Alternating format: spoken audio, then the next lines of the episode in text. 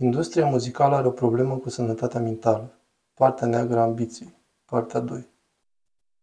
Mary Spender. Tocmai ce mă așezasem să înregistrez acest video, la care lucram de fapt de ceva timp, și au apărut niște știri de ultimă oră în care Luis Capaldi a spus că va lua o pauză de la turnee în viitorul apropiat, la câteva zile după ce s-a luptat să încheie festivalul Glastonbury. Interpretul scoțian care suferă de sindromul Tourette le-a cerut fanilor să-l ajute cântând alături de el la festival și conform BBC, el a spus că a devenit evident că trebuie să petreacă mult mai mult timp pentru a-și îmbunătăți starea fizică și mentală. Să vedem restul videoclipului. Acum câteva luni am postat un video intitulat Partea întunecată a ambiției, care s-a axat pe realitățile brutale din industria muzicală corporatistă, efectele turneilor nesfârșite și daunele psihologice cu care se pot confrunta muzicienii profesioniști atunci când timpul petrecut în lumina reflectorilor se termină. Acel videoclip a explodat. Clar că aceasta era o problemă despre care oamenii voiau să vorbească. Aveau nevoie să vorbească. Clubul 27 nu este un club istoric plin de farmec din anii 60 și 70. Încă se mai întâmplă, intervalul de vârstă mai poate varia, dar rezistă încă un număr înspăimântător de muzicieni care mor tineri sau de vârstă mijlocie. Așa că ce anume se întâmplă de fapt în industria muzicală? Una dintre cărțile mele preferate de anul trecut a fost Trupuri, viața și moartea în muzică, de Ian Winwood, jurnalist și autor de cărți despre Metallica și Green Day. Cartea Trupuri explorează reticența industriei muzicale de a se confrunta cu numeroasele sale eșecuri. Am stat de vorbă cu Ian pentru a discuta despre carte și dacă lucrurile se schimbă în bine sau în rău. Ca o paranteză, Ian ar dori să subliniez că acelea nu sunt picturile pe care le-a ales el pentru fundal, pentru că este într-un hotel. Ian Winwood acest rock and roll este grozav. Ia-o dacă vrei, dar ce dorești. Vrei muzică, dar nu le poți avea decât împreună pentru o perioadă limitată. Dacă un muzician a ajuns în punctul în care tu, ca membru al publicului, eu, ca membru al publicului, îi cunoaștem numele, atunci înseamnă că el a trecut deja prin greutăți care cred că te-ar surprinde și la care nu te-ai putea aștepta în mod rezonabil ca să le apreciezi. A petrecut deja ani de zile pentru a-și perfecționa meseria, cântând în toată țara pentru mai nimeni, dormind pe podele, înghețând în mașini, fiind tâlhărit și respins. Oamenii din acele trupe care foarte repede spun îmi ajunge, s-au despărțit deja foarte devreme. Cei care au rămas sunt cei rezistenți. Sunt băieții duri și fetele dure și dacă îi spun, știi ce, s-a terminat, capul meu nu este bine, o să mă îndepărtez puțin de asta, credeți pentru că vă spun adevărul, pentru că deja au îndurat mai mult decât v-ați putea imagina pentru a ajunge în acel punct în care tu știi cine sunt. Așa că îi spun adevărul, deja sunt duri, nu niște pămpălăi, așa cum uneori sunt portretizați a fi. Și au nevoie doar de o pauză, așa că să le dăm o pauză. Aceste probleme nu sunt limitate doar la formații. Nu e doar problema rockerului milionar care se învârte în jurul casei sale uriașe și goale, fără scop și apoi trebuind să-și ducă singur gunoiul. Aceasta afectează personalul unui turneu pe toate nivelurile. Inginerii de sunet, tehnicienii de lumini și chiar transportatorii. Toți se confruntă cu aceeași măcinare de dezumanizantă. Jurnalul de cercetare psihiatrică a publicat un studiu de specialitate în 2021 intitulat Probleme de sănătate mentală în rândul profesioniștilor în turnee internaționale din industria muzicală. Un sondaj pre-pandemic cu 1154 de persoane a demonstrat un nivel ridicat de suicid și niveluri ridicate de risc de stres și depresie clinică, anxietate și epuizare în industria muzicală, la care duc cele 19 ore de lucru pe zi, lunile de turneu, contractele temporare, provocările în menținerea rutinelor de sănătate și a relațiilor și în plus nesiguranța financiară. Toate sunt factori care au contribuit la acest lucru. În UK, Entourage Pro Industry Report 2023 s-a arătat că 41% dintre membrii echipajelor au experimentat probleme de sănătate mentală în timpul turneelor. 45% dintre membrii echipajului au experimentat probleme de sănătate mentală în urma unui turneu. 86% din echipaj nu au primit încă niciun fel de tratament pentru sănătate mentală. Înainte de pandemie, echipajul s-a simțit incapabil să spună nu la solicitările excesive ale agenților promotori și managerilor. După pandemie, lucrurile s-au înrătățit și mai mult. Doi ani de muncă redusă sau inexistentă au însemnat apelarea la economii în cazul în care au avut așa ceva. Au fost serios afectați. Mulți au reconsiderat opțiunile și au părăsit industria muzicală cu totul pentru o muncă mai stabilă. Cei care au pornit din nou la drum și au găsit programele mai pline ca oricând, deoarece promotorii încearcă să recupereze timpul și veniturile pierdute. Dacă acceptați munca, ești o rotiță de unică folosință într-o imensă mașinărie. Dacă spui nu trebuie să te descurci cu teama de a fi lăsat în urmă, de a fi uitat și de a nu-ți mai putea plăti facturile. Ian Winwood. Tempul nebun pe care îl are industria muzicală, că ai adus trupa ta la succes, dar nu va dura așa, că hai să muncim, muncim, muncim. Și ai dreptate, Mary. Realitatea nespusă este că timpul petrecut ca artist este limitat și când nu mai ești, te vor arunca și altcineva va ocupa acel loc.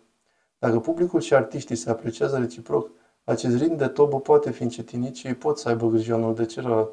Și dacă o fac, eu nu cred că mai contează prea mult ceea ce casa de discuri dorește, de exemplu, sau de asemenea promotorul, cerințele lui pentru turnee, să mergem un turneu. Dar eu doar ce m-am întors și nu vreau să plec chiar peste două săptămâni. Doar încetinește. Se poate face. Cel puțin îmi place să cred că se poate. Mary Spender. Să nu uităm de cluburile cu muzică live, care este esențială pentru o industrie muzicală sănătoasă. Chiar și înainte de pandemie era o mare dificultate conform Music Venue Trust. 35% din localurile de muzică din Marea Britanică s-au închis în ultimii 20 de ani. Stresul și presiunea la care sunt supuși proprietarii și personalul e inimaginabil. Ei sunt o parte esențială a acestui ecosistem fragil și au nevoie de sprijin. În ce privește sănătatea mentală, muzica poate fi o terapie puternică. Poate fi una dintre cele mai mari bucurii și poate să ne ajute să facem față celor mai mari tristeți. Muzica în sine nu e problemă, dar este posibil să separăm muzica de afacerile din muzică? O serie de organizații au decis că în absența unei schimbări generalizate de sus, vor face ceea ce pot pentru a se sprijini reciproc. Talinda Bennington, soția regretatului solist de la Linkin Park Chester, a fondat 320 Changes Direction, o organizație non-profit care urmărește să ridice nivelul de conștientizare asupra problemelor de sănătate mentală în muzică și de a conecta oamenii la resurse de care au nevoie. Backline este o altă organizație dedicată conectării muzicienilor, echipelor și familiilor lor cu resurse pentru sănătatea mentală, care oferă acces la o rețea clinică de peste 365 de terapeuți, psihiatri, psihologi, asistenți sociali și antreprenori pentru viață, dintre care mulți îți oferă serviciile la prețuri reduse sau gratis. Tamsin Nambleton este psihoterapeut psihanalitic și autor care a publicat recent Turneul și sănătatea mentală, manualul industriei muzicale. Ea a petrecut doi ani cercetând impactul psihologic al turneelor, iar în 2018 a înființat organizația Music Industry Therapist Collective, colectiv terapeutic în industria muzicală. Într-un interviu cu Nick Durden pentru Independent, Embleton a spus Am lucrat cu oameni care au fost abandonați de casa de discuri în urmă cu 10-15 ani și care încă încearcă să-și devină. Dar până la urmă, aceasta este o profesiune foarte dificilă, că durează, cerințele sunt nesfârșite și poți pierde contractul cu cine ești și atunci când totul începe să meargă prost, îi pierzi pe toți cei din jurul tău și dintr-o dată ești mai puțin interesant și atrăgător. Telefonul nu mai sună. Când ești abandonat, planurile de viitor și aspirațiile tale sunt terminate, ceea ce poate fi devastator și rușinos și poate să-ți distrugă stima de sine. Ea a constatat că 40% dintre bărbați nu ar vrea să discute despre sănătatea lor mentală până când nu ajung la un punct de criză. Ce altceva putem face? Nu pretind că am toate răspunsurile. Asta nu e o schimbare care se poate întâmpla peste noapte, dar pentru a începe putem încerca să redefinim cum arată cariera pentru un muzician de succes. Pentru că cu siguranță nu e vorba numai de avioane private între stadioane și o moarte timpurie. O carieră pe termen lung, fără epuizare, este posibilă. O redistribuire mai echitabilă a unei părți din bogăția pe care industria o generează și accesul la aceleași condiții de bază oferite celor care au și alte profesii ar fi un bun început.